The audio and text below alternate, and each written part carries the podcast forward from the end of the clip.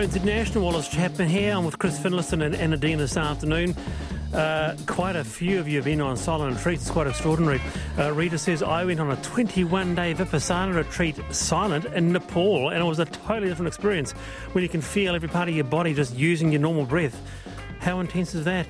Uh, quite a few dad jokes coming through. My father's joke said, Sarah, that he said every morning of my childhood, great day for the race. What race?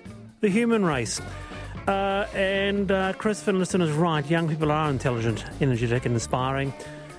And here's one here. My goodness, I came back 10 years ago and then could only afford a place in the region I grew up in. The first thing I did was to put up a huge rainbow flag so there was no mistake about where I was coming from. But yep, it was tough as more people who have had an international life seem to be moving out here, the better life, and most importantly, food is getting. I now have multiple vegan options, so uh, I do appreciate your feedback today. To this first, though, Italy has won the European Football Championship, beating England in a penalty shootout in the final at Wembley. The game finished 1 all after extra time, with the Italians winning the shootout 3 2. It is Italy's second European title after last winning in 1968 68. But England's bid to end, end their 55 year old, 55 year wait for a major trophy ended in the familiar agony of defeat in the penalty shootout. Let's first go to Italy fan Peter Elenio, who was watching the game with the rest of the club, Garibaldi in Wellington this morning. Peter, welcome to the show.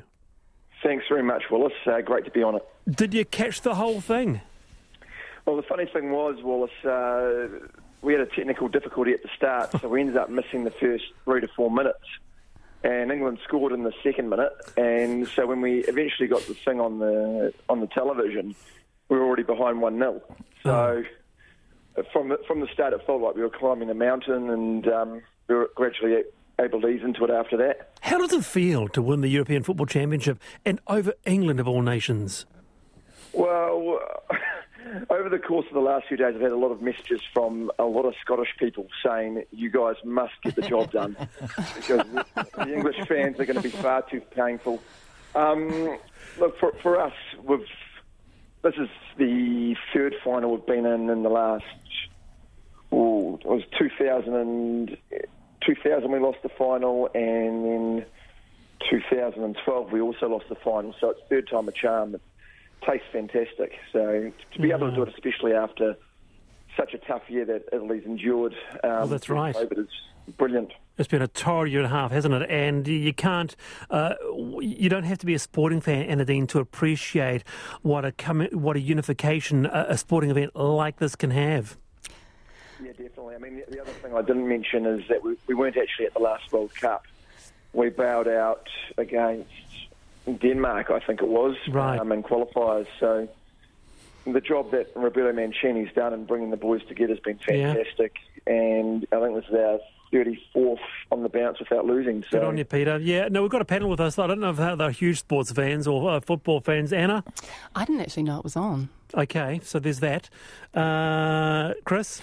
Well, I am, to the extent that I'm interested, pro Italy because Peter Elenio and his family are friends of mine. Oh. And I've got some great f- friends in Island Bay called the Delevers. And if I supported the Poms, Maria would refuse to cook any more hapuku for me. Okay. So it's really a no-brainer. You've got to go with the Italians. But I have to say this: I do feel sorry for the people who live in Rome because of the noise that I know is going to be generated there. 20 years ago, I had a sabbatical in Rome from my law firm, and Lazio uh, won the Italian competition.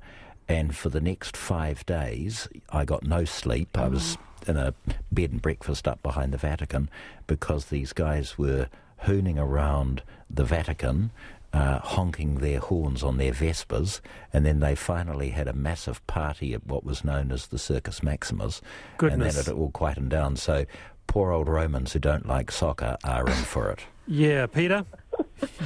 Yeah, well, um, it's good to hear that uh, Chris has a passing interest in football. I was hearing him uh, talk about his chess workout earlier on.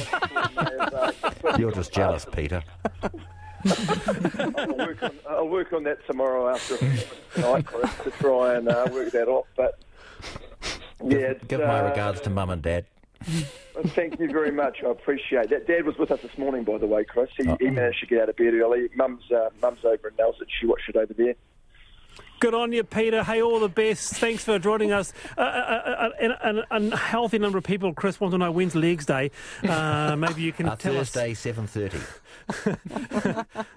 once a week for legs. All right, and uh, also with us is football coach Andrew Clay, who stepped away from a field to join us uh, last week.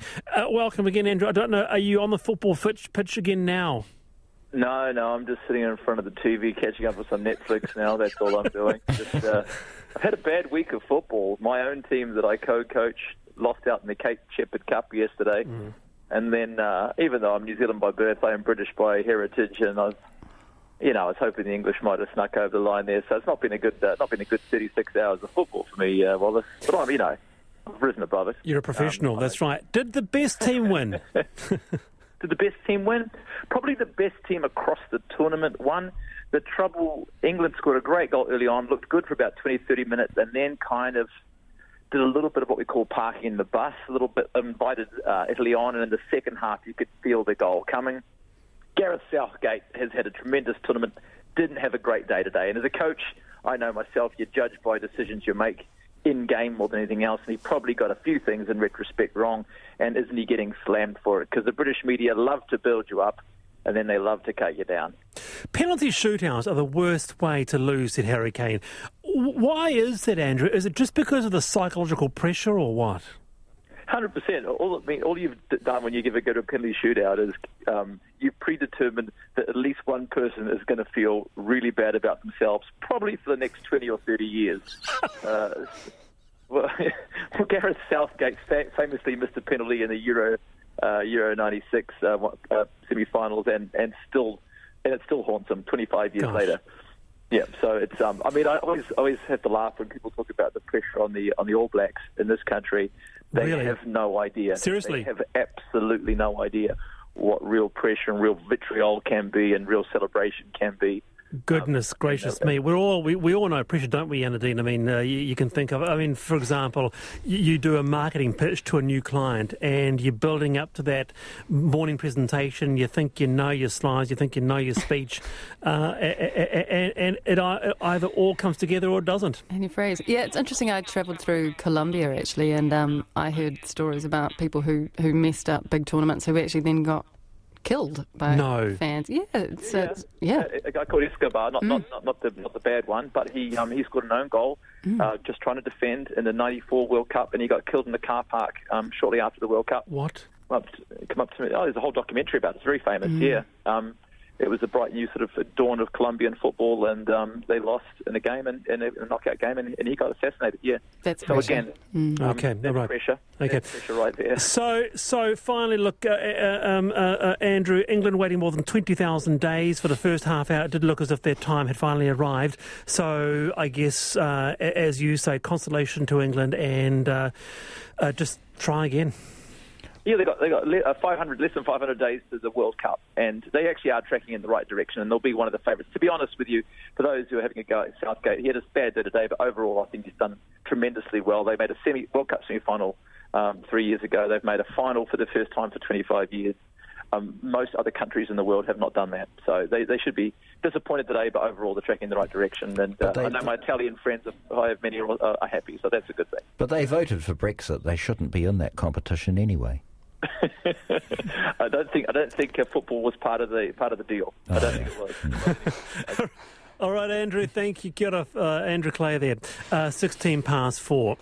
uh, New South Wales has reported 112 new local COVID 19 cases today, another record daily total for Sydney's growing coronavirus outbreak. A vast majority of the cases are family and friends of existing cases, Premier Gladys Berejiklian said. Yesterday, the state recorded 77 newly acquired cases, with 42 of these spending time in the community while infected. Chief Medical Officer Professor Paul Kelly yesterday said numbers going past 100 were worrying.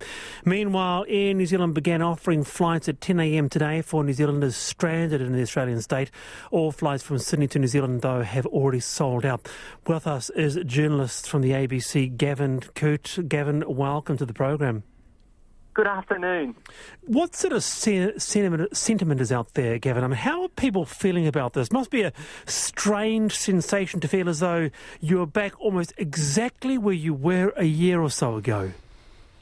It's just amazing, isn't it? You know how we can we can go on. We, we, we think that we've we've reached a certain phase of the pandemic, and then we're reminded that we really only have the measures that we used last year uh, to rely on once again. And I, I, think that's really what comes down to it. We, we thought we had the vaccine, or we at least thought we'd have the vaccine that really in our arsenal this year. But uh, as you know, the vaccine numbers really aren't at the level where we can get any level of herd immunity. Um, the one thing we have have seen that's provided some hope, I guess, for younger, uh, sorry, for older people, is that um, we, we have seen that sort of more elderly bracket, age bracket, vaccinated and that has actually limited the level of, of serious illness. But now there's some real concern about people, you know, under the 55 age mark. There's there's dozens of people in hospital now, so it is a bit of a feeling of you know people are feeling a bit on edge, um, and it, there is obviously a lot of frustration out there because the health messaging is being directed at those younger people who right. aren't vaccinated, and uh, and and they really don't have much they can do about that. I'll jump to our uh, panelists very shortly, given uh, they might have a question or so. But look, um, uh, is it looking likely that the lockdown could go on for some time? Any indication how long? Yeah, that's the thing. I mean, it's it's looking extremely likely it's going to go on beyond Friday. Um, you know, we saw early last week when before they decided to extend it for another week, epidemiologists were saying it would have to get into the single digits, the case numbers, and perhaps even some zeros. Now, if you look at the numbers now, 112, it could keep rising given the amount of contacts uh, that are caught up in that. Um, it, it's looking completely, um, you know, impossible that it would get down to single digits again by the end of the week. So, look, an extension is, is all all but likely. Um, it's a question of how long, and uh, that's the one thing that um, the Premier Gladys Berejiklian has been reluctant to put a time date on. But it, you know, epidemi- epidemiologists and epidemiologists are saying, you know, it could be two weeks, it could be three weeks, at least looking at potentially into August now. Goodness. Some form of yeah, some form of tight restrictions for sure. That's a long lockdown, Chris Finlayson. Yeah, I think she's a very good premier and has run it very right. well. But if you haven't got the population behaving themselves, you've got serious issues. And so the way it seems to me things are going to go is that there'll have to be a total lockdown for a couple of weeks. And I feel very sorry for New Zealanders who have gone over to yeah. Australia for a bit of a break and have found themselves trapped in Sydney. Uh, it's just, um, it seems to me, all the signs are it's out of control. Mm. Can you speak a little bit to that complacency angle, Gavin? Yeah, look, I think um, there's been, and, and rightly, there's been a real comparison drawn between Victoria and New South Wales. We saw Victoria go into that really long lockdown for more than 120 odd days last year. Um, and New South Wales, I guess, was looking on thinking, well, we, we don't have to do that kind of thing. We don't have to go into lockdowns. And the Premier voiced that uh, only, you know, in the weeks leading up to this lockdown, that we don't have to shut down the economy to, to get, get on top of this virus. But the reality is, this is the Delta variant. This is posing a real threat. Um, it's so much more transmissible. Um, so the lockdown's the only only option. And as you may be aware, that the Premier was reluctant to even use the word lockdown the first day or so. So there's been a lot of discussion around whether that ha- has, you know, has that really hindered the messaging early on? Were we taking this seriously enough? The other problem we've really got now is in Western Sydney, there's a you know very multicultural population. Um, you look at places like Fairfield, where the majority of new cases are.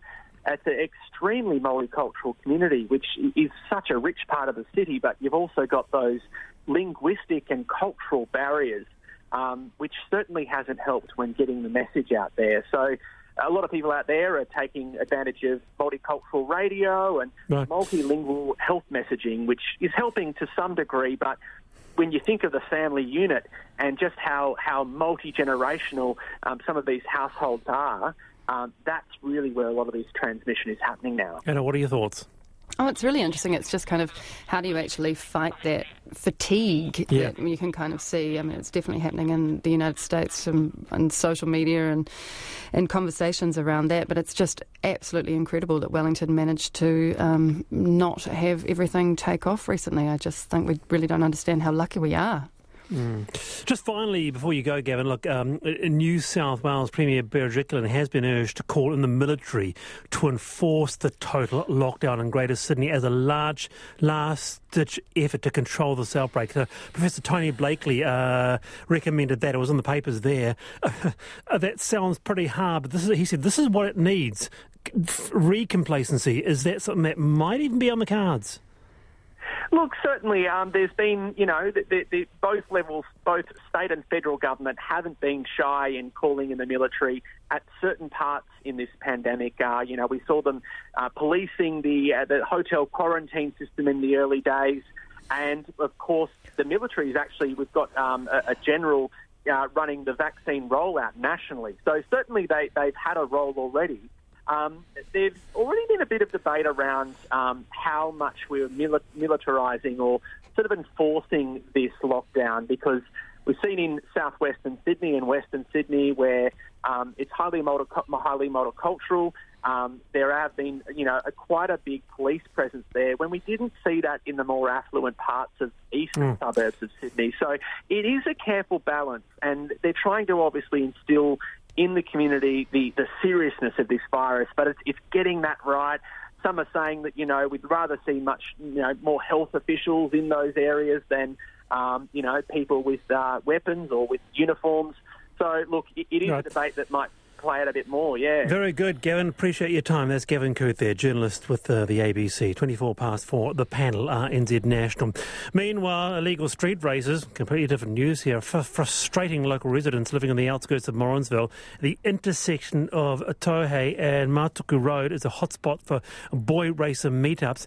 Uh, this, uh, as it sits between Auckland, Hamilton, Tauranga. Stuff reports that one gathering a few weeks ago involved over 400 cars and the burnouts didn't end until one.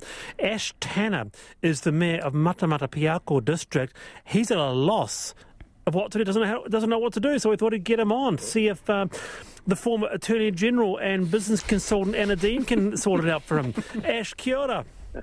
Yeah, kia ora, how are you? You don't know what to do. Oh, no, I don't know what the answer is. No, not really. Um, But so okay, so the, the, you come at that you come at this with goodwill, okay? Because you're not anti-burnout. In fact, you've done a bit of tyre squealing yourself. yes, I have. I have been known to do the odd burnout. Um, probably still could with a bit of a prompt, but uh, um, yeah, I used to have a car. There used to be competition in uh, uh, Motumaoho, just outside of Morrinsville. Smash Pallets um, used to have an annual burnout competition there. And I was one of the participants one time, but I blew Goodness. the cross plugs out of the motor, so that stopped me halfway through. New Zealand's one and only burnout mayor, uh, Chris Chris Finlayson. As opposed to burnt out mayor. There are a fair few of those. well, you're a good mayor, and uh, you know I understand the uh, the problems you face because I saw the photos of the damage caused to the road. So all I can think of is there some place you could arrange with other local authorities where these guys can hone around because obviously banning them is not going to be the answer. Um, what's that? You know, when you drive from Auckland to uh, to Hamilton, there's a place where people drive cars. What's that called? Oh, Hampton Downs, yeah. Hampton Downs. Is there? So, can you create a Hampton Downs for them? Well, I think I think they can go there, but the the problem with that is it's it's sort of restrictive to times, and it's also pro- possibly costly as well. And yeah, um, yeah, that is a bit of a problem for them, and it's probably not a designated you know actual area to do it because it's more a racetrack. Oh no, they do have the skid pad there. Actually, I've been on that, but um, yeah, yeah. No, send them over to Hampton Downs. That's the answer, Mayor. There you go. You've got a solution from Chris Finlayson and Anna Dean. Well, it's interesting. I used to live um, in Lyttelton out in Cass Bay, and they had a huge problem with boy races out on Banks Peninsula, and it's been bad for about 15 years, and Ah. you'd have them all night. It was just There you go. outrageous. Um, but I did see recently on the Lyttelton Facebook page, they've got this new sergeant there, Gerald Peoples. He sounds like an absolute legend. He was saying that boy races are like gorse. You've just got to keep kind of um, chopping away at them. and um, he said uh, recently they've actually changed the rosters to um, have a police presence through the night, and they've been impounding vehicles and catching people speeding, but they've also lowered the speed limit. I think it's going through to 40k an hour for these particular areas. So they're they're just having a, you know, they're just chopping chopping right back at it. But I I can see that you're obviously kind-hearted and thinking that another place to put them would be a good idea. I mean, it's a huge, hmm. huge issue. The square. Yeah. The square. Bring a bit of life back into the Yeah. middle of given that This- cathedral's still a, um, a dump. I don't Oh, know if goodness, the I yeah. don't know if the good ratepayers will listen No. to this would appreciate that. but um, I no. guess I guess Ash, the, the the question is because you there's there's a few upset ratepayers Mm. who said don't build them a pad because that's my money and I don't want my ratepayer money going to a burnout pad. Oh no, that's yeah, that's the thing, eh? Like Yeah. I wasn't suggesting that we would fund it. I just said, you know, it would be a pity um, there wasn't a place that they could go, you know, like a bit of a designated area. But then, of course, you know, there's health and safety and rules and regulations that I think end up stopping it, you know. So I don't, but I like I, I don't know what the answer is. I mean, yeah, I feel sorry definitely for the residents, you know, because they it's quite intimidating for them, you know, with Mm. four or five, six hundred cars turn up in the middle of the night out in the country and uh, you know potentially blocking the roads, but. And it's I mean- loud. It's so loud, that kind of thing. Yeah, yeah. I mean, it is. Yeah, and but you know, hey, we were all young once too, you know, and you know, but I mean, I'm, I'm not condoning it. Don't get me wrong. And it, and it, the other thing is, it's more a police issue. It's not a council issue, if you like. But, Is that right, um, Chris? no, Well, I well, the ratepayers, the you know, they, council's they wouldn't be keen on that. We're look, we're looking at a hefty enough rate rise as it is without building a burnout pad, you know. Well, it is a council problem, really. I mean, you can't rely on, on the police for all these things. So I really Yeah, do I- think, uh, Mayor, you ought to um, build them something, get them off the road. Use Yeah, your I'd initi- love to, mate. Apply I've to just the, gotta win- I've apply gotta to win the the. Provincial Growth Fund. You know, the Auckland gets seven hundred million dollars for a motor uh, for a cycleway. Get a couple of hundred million out of grant for something for the kids. But there is They- also. Might, might have to ask Jacinda. She's from Well, she comes from Morrinsville. Well, the, the, there's a few solutions around this, Ash, I'm sure. And you, being New Zealand's only burnout mayor, uh, you're the Oh, person. probably not the only one. You're the one to make it happen. Before you go, um, uh, we've only got a few seconds left, but how hard is drifting? Uh, oh, yeah, there's a, there is skill involved in it, and of course you need a little bit of horsepower, and um, yeah, and uh, go for it, you know. But it is about controlling the car in a skid, so it's not, you know, it, uh, yeah. I, I tell you what, it is a bit of fun. I, I totally recommend you, you try it, but in a, All right. an appropriate place. Okay, in an appropriate place, we'll try it one day. Uh, Hampton Matamata- Downs. Yeah, Hampton Downs it is. Matamata Piako District Mayor Ash Tanner. Kia ora, Ash. Thank you for your time. Uh, you're on the panel, uh, NZ National. With us this afternoon is Chris Finlayson and Anna Dean. It's time for headlines.